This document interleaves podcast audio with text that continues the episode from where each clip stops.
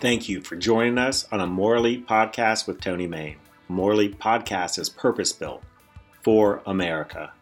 Through our military veterans and military supporters, we show that the values and qualities that built this country, such as service, sacrifice, respect, and faith, are not dead. A More Elite podcast builds community so individuals can improve their communities. Welcome to this week's edition of a More Elite podcast with Tony Mayne, coming from the St. Luke Ranger Outreach Center in beautiful Columbus, Georgia. We have a great guest who'll be dialing in here momentarily, John P.K. Kelley. And John is a 275 2nd Ranger Battalion Ranger veteran who's now making the Dallas Fort Worth area home. He's had a long journey in a short time period from his transition to franchise ownership. And he's going to tell you a little bit about that. This is a man that is Mr. Cowboy Hat to many of us. PK, thanks for making the time. We know that you're busy with your franchise. You got a lot of things going on during the work week, let alone the weekend. So thank you for joining us. Yeah, no problem. I uh glad to be here and uh, as always it was good to see you in Texas not too long ago. So, but how are things going for you? Man, we're doing great. We're doing well. Very, very busy. I think, like most people, heading into uh, what will be a busy, busy Veterans Day time. I think when you say active in the community, this is kind of like your Daytona 500 Super Bowl uh, period, all rolled into one. And we're excited. We'll actually um, have a, a Ranger Longhorn tailgate prior to the UT Kansas game at. Uh, down there in Austin. So we're looking forward to that. People can find out more information on that through uh, Gallant Few Rangers. Super excited for that. What are your plans for Veterans Day, PK? I will uh, actually be speaking at the uh, Trophy Club Memorial Day or uh, Veterans Day service um, there. I spoke last year or this this year at the Memorial Day service uh, about some Rangers and uh, another uh, soldier that I escorted home, and then this time I'll actually be speaking about my time in uh, Ranger Regiment and uh, things like that. That's that's outstanding. And what we want to do today, though, we want we want to kind of tell the story of how to how you got to where you are now. But let's start kind of with the end in mind. Let's tell everybody a little bit what you're doing now. Uh, so I, it's, it's, a long long story. The short version is I finally was in the uh, the right place at the right time, and uh, and wound up. I went to work for a guy after I moved back to Texas that owned uh, kitchen tune up, uh, and then a whopping 52 days later, he wanted to get out of it, and uh, and so I had the opportunity to purchase uh, the business, and that's when um, I started Orange Diamond Remodeling Solutions. Um, that holds kitchen tune up, and now I also own bath tune up as well.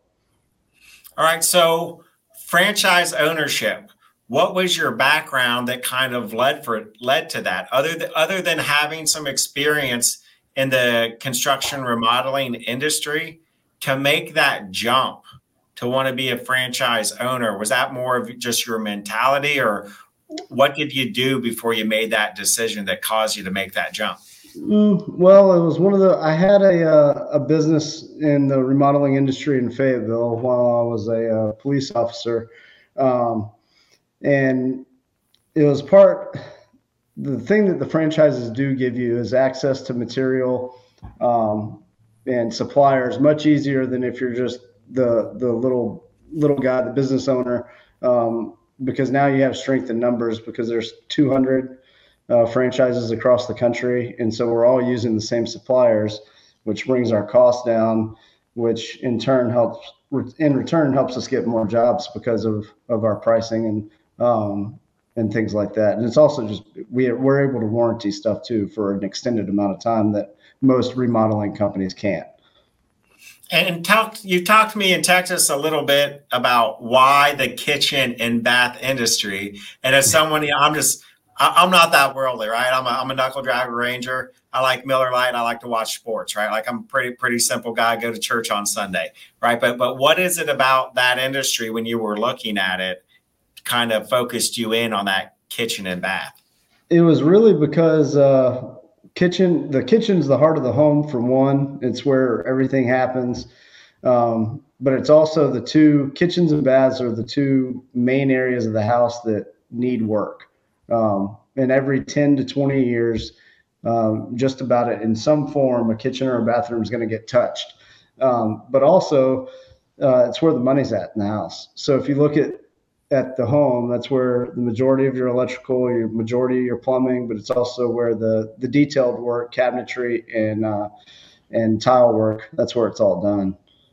So when you look at not just major appliances that go into like a kitchen, which costs a pretty penny if you want good appliances, if you want to resell your home, isn't that kind of where realtors to tell you to kind of look look at as well? Um, and most of the time, um, my better half now as a as a real estate agent, but that's when where they make the decision is if they like the home or not. It's typically in the kitchen, so um, that's that's part of it. Um, that's definitely the main.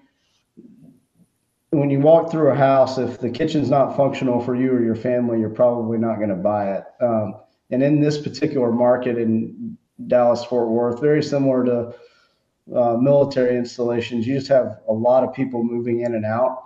Um, especially how close I am to the airport. There's a lot more turnover uh, in homes than in other places.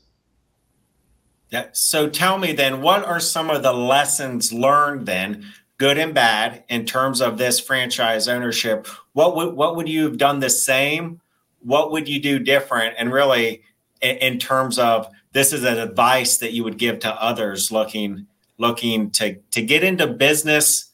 Um, like franchise it's kind of like quasi for yourself. It's for yourself but there's still right. responsibilities. Yeah.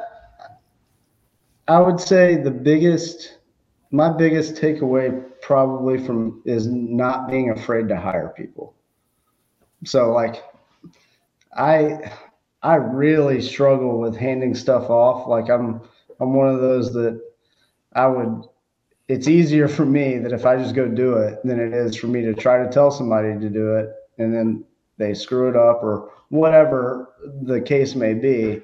But a lot of times it's, especially in like as I find I would find myself fixing other issues that shouldn't have been an issue, and maybe that's just the standards too high. I, and that I have run across that where my standard is here, and then everybody else's is a little bit lower. And that happens quite a bit as far as employees are concerned, but you can find the right ones. You just can't be afraid to hire. And, and if it works, great. If it doesn't, uh, it is what it is. I mean, I'm going through it right now. So, um, with a project manager that I hired and it just didn't work out. So it's, I mean, it's all good. I mean, I wish him the best, but it, it, it is, it's what happens.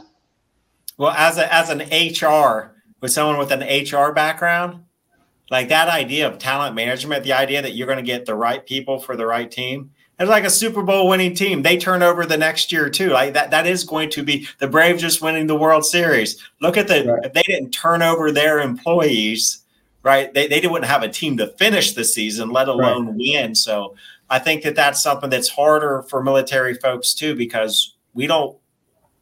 Our profession was our identity Right. In our identity, then a reflection of our work. It was never just a job. Right. One and and to take like with all the veteran business owners that I know, we all kind of have the similar mentality of taking the bull by the horns. And and that's where like I find myself working too much and or staying up late working when I should be sleeping or and things like that. So where I would probably be much more effective the next day, but I just I can't help myself. It just it happens, but I just, I can't stop myself from not doing it. So, um, but that's you know there's, there's always things to work on, but that's probably my biggest takeaway is that, and then. Um, you know, I started it from scratch. I didn't take out a big business. I didn't take out half a million dollar business loan to start it or, or anything like that. I used what I had and uh, went out and, and sold and sold and sold, and then worried about production on the back end. And then, you know, if you don't have the sales, then you're not going to have a production team anyway. So it was one of it was one of those that um, it worked out well. Um, I took some of the, I kept retained some of the guys for a while that the other owner had. I kept them on and uh, and didn't let them go, uh, and that worked out well for a while, for sure. As you were getting this started and going, obviously you've got to put in the time, right? You've got to have oh, that for sale. You've got to do a good job to get that review to build. Did uh, have you found, or did you look for whether it be um, local? um, existing organizations? Was there anything that kind of provided you some mentorship in, in, in terms of business acumen, or was that through family, or where did that come in? Yeah, it it,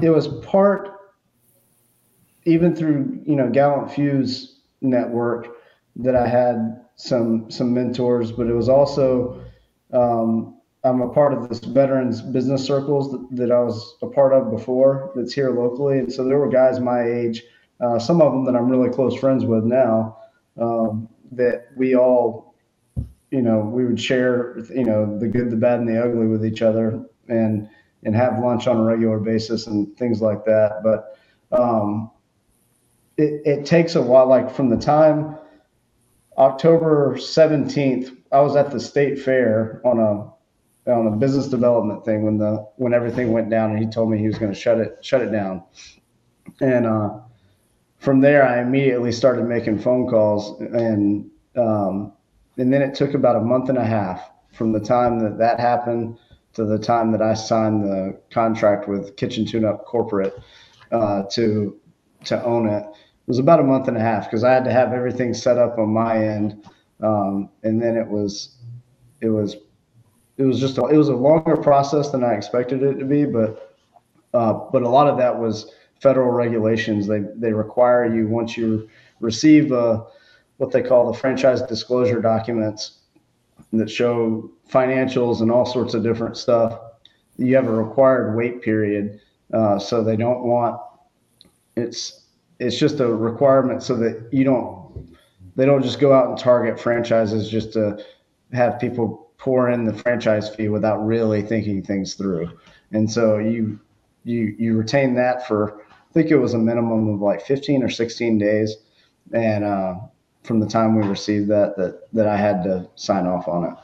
So, but it was uh, it was quite the quite the experience. But uh, the the business side of things is new to me because I didn't I didn't have a business degree, didn't have an MBA or any of that. But there's so much out there online, and I'm a fairly avid reader, um, and so I studied a lot, a whole lot, especially early. I just read and read and read and read, and uh, and I still do that. I mean, uh, there's always um, even for my employees now, I I send them, I email them something, whether it's a book, like I have books at the at my office now for them, but I uh, whether it's a book or something, I send them an email. They spend the first 30 minutes of every day on professional development. And so I try to do the same thing. I spend, even though mine's not always first thing in the morning or, or it may be later or in the evening, but I always try to spend at least 30 minutes reading about something that makes me better at what I do, whether it's, you know, business mind minded stuff or it's just the craft in general. Like I'm a carpenter by trade. So I can sit there and watch videos on carpentry tricks and tips and stuff for hours or or looking at different projects online and stuff like that. I can do that all day, but I just don't have the time for it. Sure. So investing in yourself and then taking some time to invest in your team members. When when did when did that kind of take hold? When is that was that something that, that comes from family? Was that something from the the military? Uh, I would say both. Uh, it was kind of ingrained in me. I mean, even in, you know, the I'm not a micromanager in any way, shape, or form, uh, and a lot of that has to do with the leadership that I was around in the military and at Hargrave Military Academy before I joined the military. Because uh, I went through the Colin Powell Leadership School and stuff like that. I've just never been a micromanager. I'll give, I'll give everybody the list of here's what needs to happen. Just, I'm not big on telling people how it has to happen because I really don't care as long as it gets taken care of and it's up to the standard. That's all I care about. How they do it doesn't bother me, just as long as it, it's up to the standard. So um, and they know what those are. Those are clear uh, and defined. So um, as long as it gets done properly, I'm just not not a micromanager. So it kind of started with that, and that's the way my team leaders were when I first got to Ranger Regiment and uh, Second Ranger Battalion, and squad leaders were the same way. And so it just it kind of went from there. And once we got our work done for the day, we could go home. There was nobody telling us we had to sit around and and and you know do anything crazy. It was we were able to leave. If we got done what we needed to, we could we could leave. And so that's I, I manage my business the same way. Isn't it amazing how some military leaders can't look at their employees as salary employees? You're going to get the time out of them. It's going to come, especially right. in the Ranger Regiment. So let's transition back and let's let's talk a little bit about your time in 275, kind of your your your, your highs and lows. A very formative part of your life, something you're very proud of to this day. Um, yeah. Let us know a little bit about that. Yeah, so I uh, joined the army in 2007. Um, got to went through RIP in 2008, fall early fall of 2008, and arrived in at Ranger Battalion. I want to say it was late October, early November of uh, of of 2008, and and left on my first deployment right before the first of the year um, of 2009. So it kind of overlapped, but only by a few few days. Uh, we left just after just after Christmas that year, um, and I, I, spent almost all my time um, with Bico. Even though I was in HHC, I was attached to Bico. Uh, I loved it. Um, it was a lot of fun. Uh, it was a lot of hard. And the old saying is true: RIP was easy compared to really easy compared to once I got to Ranger Battalion because every day was a was a different different challenge or a different um, everything was a competition i guess you could say like everything was measured uh, whether it was shooting or physical fitness or whatever it was and um, and i really love that. I'm, I'm extremely competitive so that that helps me a lot. Um, and i'm not a big guy so my my platoon sergeant uh, sergeant turnage awesome guy. Uh, i'm still in in contact with him from time to time, and um, he's he's great. Still lives in the Seattle area, um, but he was about my size, and uh, and so he kind of took me under his wing and and taught me a lot and about leadership and, and different things too. And um, and so we had a we had a lot of fun, and um, I guess the best part I would say about Ranger Battalion was the the people that it produces and because you you always have your pro like we always you always had your problem rangers that caused issues and you always had no matter if it's regular army or, or ranger regiment you had those you're just going to deal with it no different than you deal with it in business or 10% is the is the that number 10% you're going to spend 90% of your time dealing with 10% of, of, of what it is and and uh and that's the way it was. But we,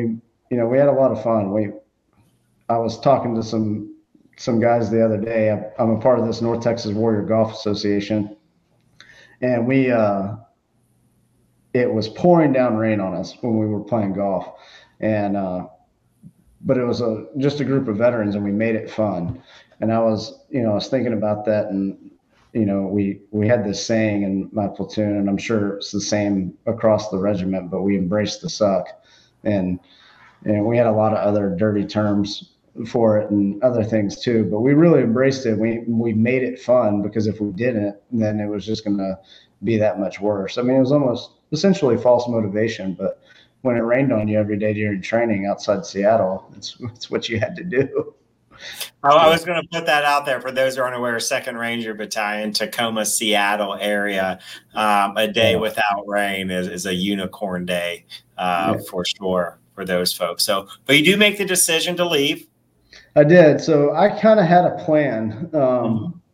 regardless of of my personal life. Even though I was dating somebody that was back here um, at the time, I I had a plan to go in you know, do some do some work, deploy, and then get out after four years. And I kind of stuck to it. Um, now, after I got out, transition was a lot harder than I thought it was going to be. So things didn't go as planned, I would say. Um, and I would say that they rarely do. Now that I know so much about it, I would say they rarely ever do. Um, but that, had I stayed, uh, there's no telling what would have happened. But had I stayed, I, I mean, you you re-enlist once, you might as well stay because now you're halfway you're halfway there to retirement. So what's the there was really no um, it was one or the other. I knew if I re-enlisted once, I was going to be a lifer, and so uh, I had a plan to get out and go to college, and that's that's what I did. Um, and I and I had a and I went to Northwest Arkansas, home of Walmart, wound up working for them um, for a while, um, and and that was it was a great job, but I'm you know I'm glad I'm not a corporate America. That wasn't for me. It's not. I don't. I would say it's not for a lot of Rangers. Corporate America is not. That's why you have a lot of Ranger business owners, and uh, corporate America does not allow you to think outside the box, and and uh, and that's what Ranger Regiment is good at. They allow you uh, to think outside the box, and they kind of train you to do that, and um, and that's what makes Rangers good business owners or special operations guys in general. And uh, you're you're you're allowed to think, and corporate America doesn't want you to think. They just want you to do what you're told, get your work done, and you know do your eight to five and and collect a check and go about your day. That's it. And so, uh, and I think Rangers, it's you constantly want more.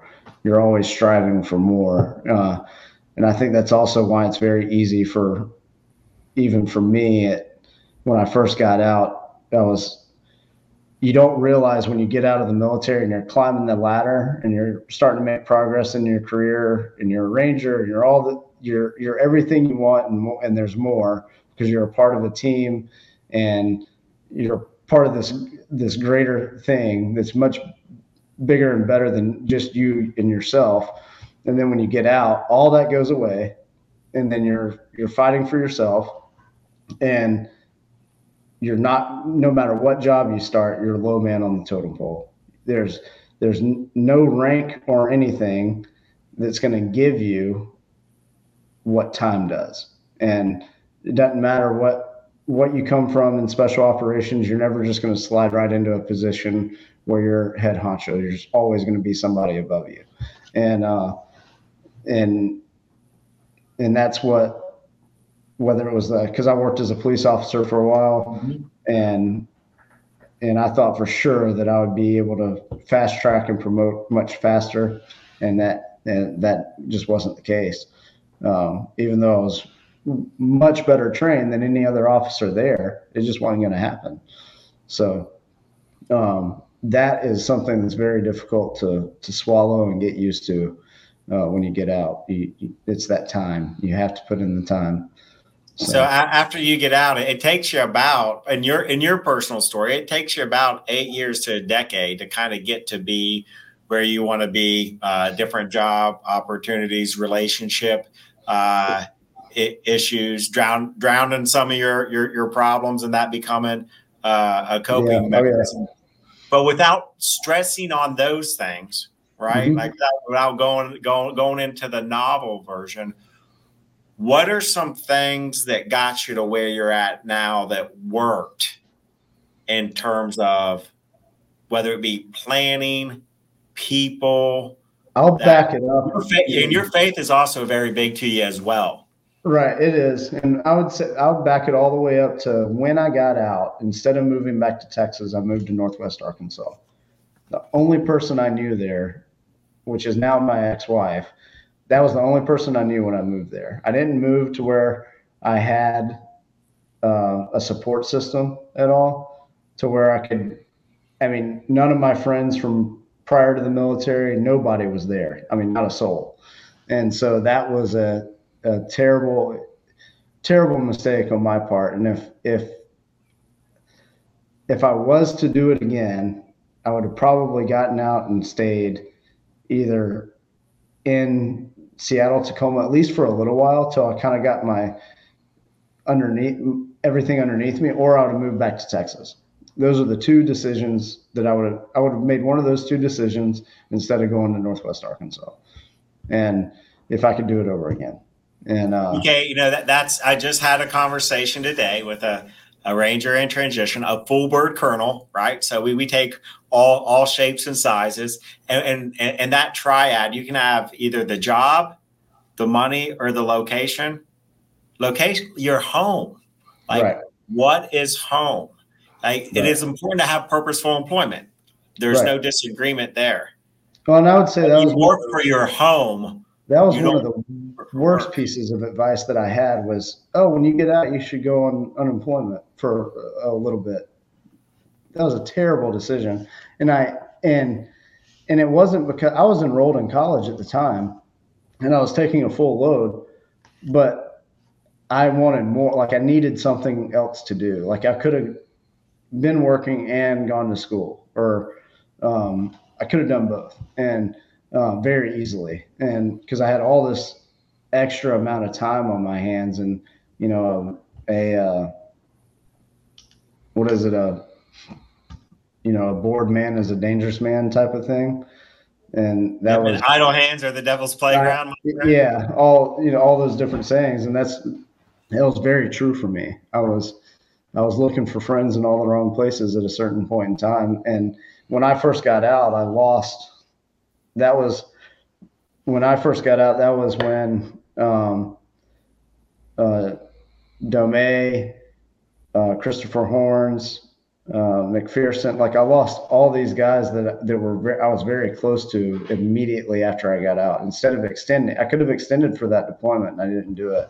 And uh, and so like that that really haunted me while I, when I first got out too. And so I had all these cards stacked stacked against me, and um, made some pretty bad decisions. Uh, and part of that was just again, it was where I was at. If I could have shifted locations, it would have been a lot different. Yeah, and that's why the importance of transition and helping veterans. If you can help the further left of the boom, the further right. to the left of the transition, when military leaders understand that you got to be willing to let your best people go if they decide to go, because if they transition well, that sets the example for the other folks of, of what's possible. But let's right. dive down into your faith a little bit because you've always, you've always been a man of principle. I mean, that's who you are. Your cowboy hat, you're Mr. Texas. But what was it kind of through your challenges and your kind of like your, you know, like the phoenix rising from the ashes of your first few years being out that kind of kind of led you to the faith in yourself and and, and where you are now? Uh, I mean, to be completely honest, I really struggled with my faith um, when I was uh, not as much when I was in uh, in or at second bat. We had a group of us that had a small group, even on deployment. We would meet in the shoot house, and um, of all places, that's great. Of all places, we'd meet in the shoot house. Yeah. Uh, that was the chaplain was great, uh, and as he would make his rotations, you know, across deployment, he would join us. Um, it, I struggled with my faith when I got out a lot. And the more loss that I dealt with, every like, and it wasn't so when I got out in two, 2011, but in May of 2011 is when I escorted Andrew Krippner home, and he was in uh, out of the Schofield Barracks in Hawaii. Um, he was only nine months into his military career. I was somewhat of a mentor to him. I knew him uh, from through my ex-wife, and we were pretty, we were really close. And uh, he was killed uh, up in the Kunar Valley uh, by an IED on May 23rd. I got the call to bring him home, and so went and brought him home. And then in August, I got out. But and then all of a sudden, that, then I started losing guys that I had deployed with, or leaders like Domain, and some of these other guys that uh, McPherson, that was my first team leader, and so like the survivor's guilt really started to eat at me. Um, but I really, really struggled with it, and I asked uh, Andy's Andy's dad, uh, Andy Andy Krippner's dad. I asked him how he dealt with it, and he's a pastor. and uh, and it was his only son that was killed, and um, and so he really helped me a lot and pulled me kind of you know i was clinging to it. I mean i had serious problems and with with just faith in general. And like you know if god is so good then why are these bad things happening? You know those types of questions or you know why them and not me? And i sat there and what if myself for you know forever. And uh and there was really no reason to. And so um he shifted my thinking and then so that helped but that didn't really happen until so that was 2011 when i got out it was a solid four years after that that that shift started to happen five years really 2016 right before i got married and then i went and i've done a few things since then that even just it got a lot stronger. Now it's the strongest it's been um, since since then. And um, a lot of us, you know, we like to. It's part of the. We want to. It's human nature to be somewhat in control of stuff, um, but but we're not God and we can't control it. And so I had to you let go. You know, I couldn't what if myself forever. Otherwise, it was just going to eat at me. Um, so I shift my thinking and even this, you know, post traumatic stress type survivor's guilt, whatever you want to call it. It's all of those things. And, you know, the, but the, but it was shifted that from what they call to post traumatic growth. And how can I take the things that happened, the guys that I lost, and and one one individual, his name's Dusty Baxley, and he's the executive director for uh, Boulder Crest, um, and he asked me one question. He said, "What would any of those guys do if they came? If they you had five ten minutes with them to sit down and they asked you how your life was?" And when he when he asked me that, um, and he said, and then he went on and asked, he said, "Well, what would they do? Would they tell you to sit here and sulk over their loss, or would they tell you to go live your life?" and and uh, and live live your life essentially live your life for them and do the best job at it that you can. And so when he asked me that, I really thought long and hard about it, and um, and it like I wouldn't say it was an instant shift in mindset, but it was pretty close, and it was it was pretty close to it. And then uh, it was a year and a half later from that conversation that I essentially, and all of this is a process. It just doesn't happen immediately. It takes time. That year and a half later is when I stopped drinking, and uh, I really struggled with drinking, with especially around anniversary dates of of when guys died. Really struggled with it, and so October was generally a very bad month for me. wasn't very productive. Felt like crap all the time. Uh, because I would just binge drink around those anniversary dates every year. And um, and then in 2019, I quit. I stopped drinking. July of 2019, I stopped drinking completely, and uh, and I haven't had anything since. And um, and now it's those days, those dates and everything. I don't one. I don't feel bad every day, but uh, but I'm productive. But I also it's more about I reflect on them and you know what would you do today type of thing instead of you know having a, a bottle in my hand of whatever it was or wanted it to be. Usually i would pick up whatever it was that they would drink if you know if so so um but when i stopped that i actually when because I, knew it was going to be a challenge for me i actually sat down and wrote a new a mission statement for or a mission statement for me, like individually, like my personal mission statement. And I put it up on, on my mirror in my bathroom so I could see it every time I went, you know, brush my teeth at night. I saw it, got ready in the morning, I saw it. And that was, was it essentially. And that's when I started doing things that I already knew brought me joy and other, whether it was gallant few or other stuff, but I started really doing like, making myself available, even if it wasn't something that I necess- necessarily enjoy doing as much, I still went and did it. And it was just being around the guys or the girls or veterans in general. It was it was fun, even if it wasn't my favorite thing to do. It was fun. So, like, I'm not a I'm not Bryce on the rock climbing wall. I'm just not. I'm short. I'm not lanky. And, and for people watching this, PK is actually standing up right now. Yeah. The chair is just yeah. behind him. I am not tall, I can assure you. Look like a bull rider, walk like a bull rider.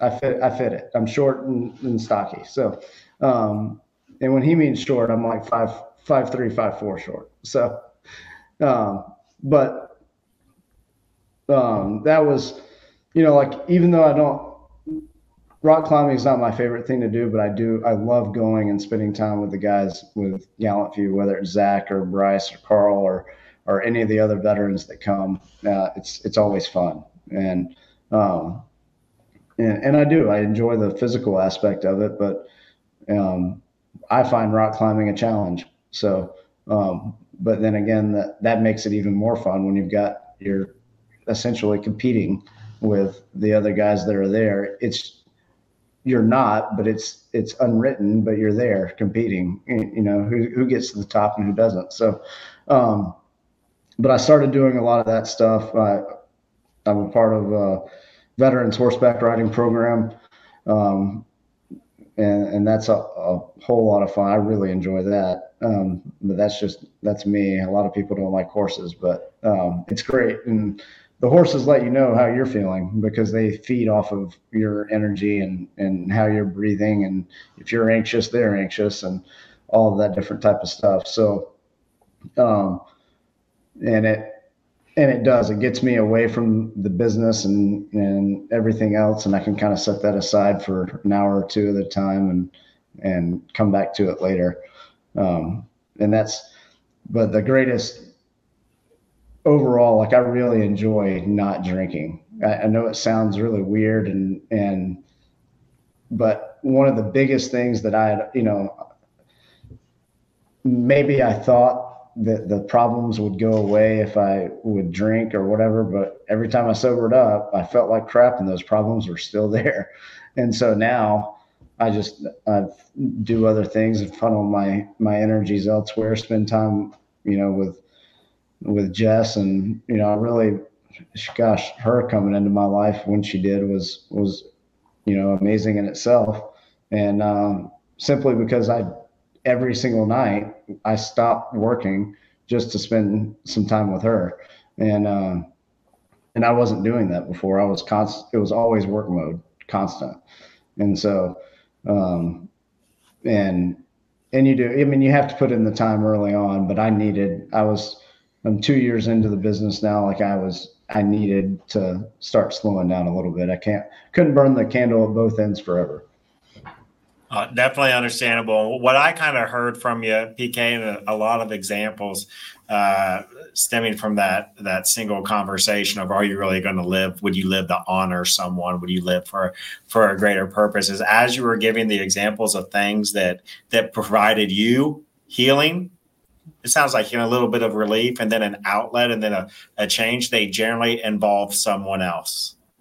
And we're meant to be a communal people but but we're it's easy to be introverted and say um, well, i'm a type a introvert. So I, I don't enjoy doing that. And drinking as much as social as drinking over drinking generally leads to isolated drinking right? Like so even there's kind of like the the devil in disguise there a, a little bit when that becomes uh, more habitual than just social.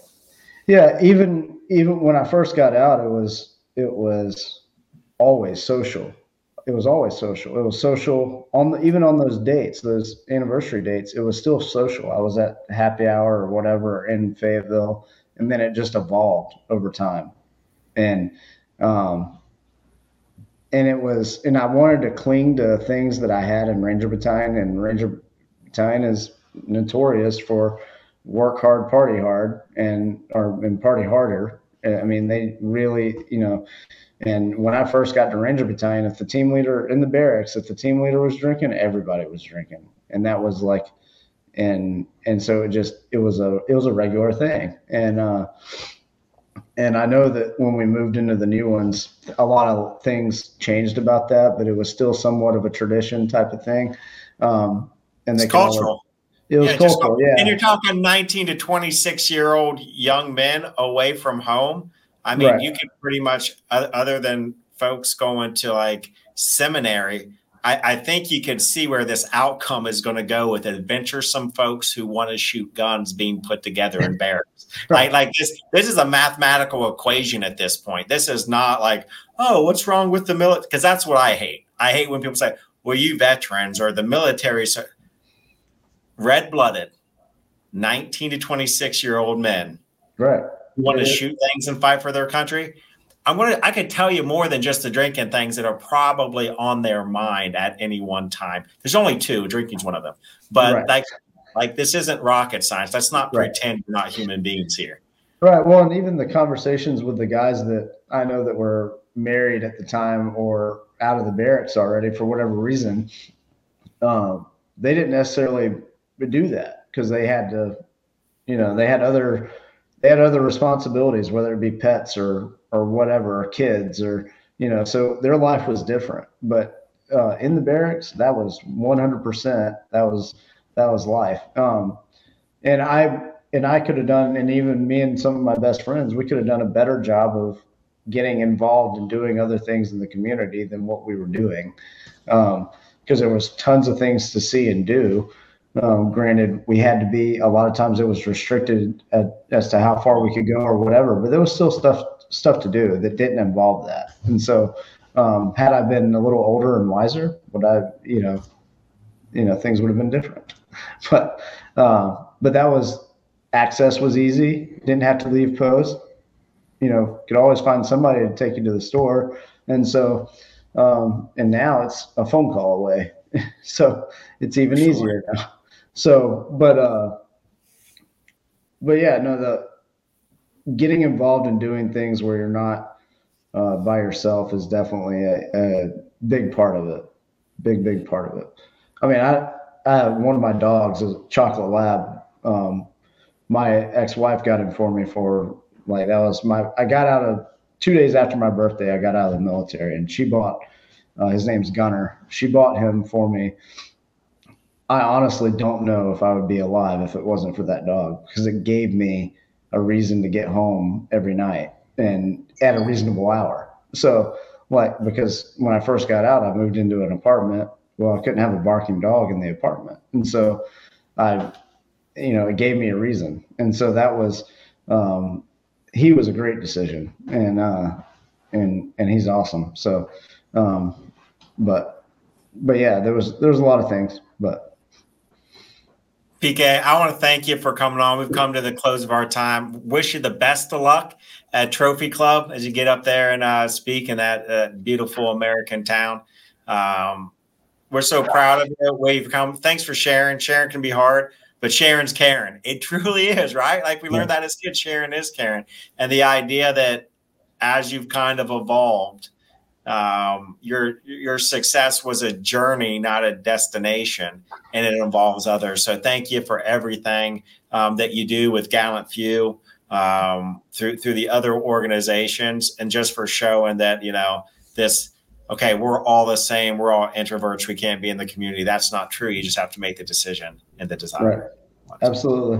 Well, thanks, Tony. I appreciate it, and uh, it's always great to catch up with you. All right, buddy. I love it. You have a great one. Give Jess my best. And for everyone else, that's going to conclude uh, this week's podcast. Thanks, PK, for, for coming on. And for everybody else, let's take just a little bit of time today to intentionally try to do something good for somebody else. Take care. Rangers lead.